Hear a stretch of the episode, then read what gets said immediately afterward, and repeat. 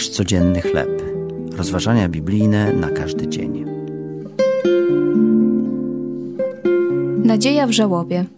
Tekst autorstwa Leslie Koch na podstawie pierwszego listu do Tesaloniczan, rozdział czwarty, wersety od trzynastego do osiemnastego. Luiza była żywą, wesołą dziewczynką, wywołującą uśmiech na twarzach wszystkich, których spotykała. Niestety, w wieku pięciu lat tragicznie zmarła na rzadką chorobę. Jej nagłe odejście było szokiem dla rodziców, Day Day i Petera, oraz nas wszystkich. Rozpaczaliśmy razem z nimi.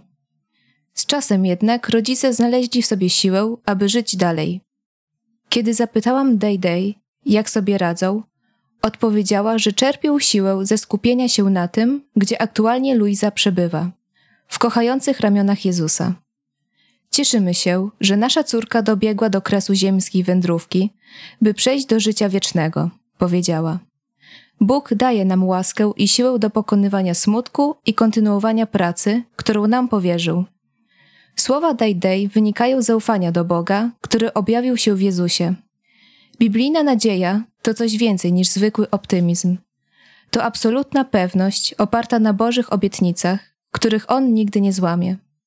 W chwilach smutku możemy trzymać się potężnej prawdy, którą apostoł Paweł przypominał osobom opłakującym zmarłych przyjaciół.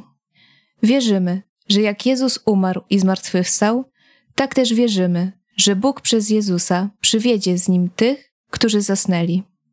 Niech ta nadzieja przepełni nas dziś siłą i pociechą pomimo smutku.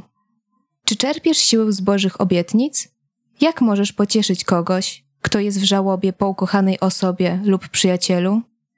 Ojcze, dziękuję Ci za Twoją nadzieję i pocieszenie. Wzmocnij mnie dzisiaj, abym mógł zachęcać innych ludzi. To były rozważania biblijne na każdy dzień. Nasz codzienny chleb.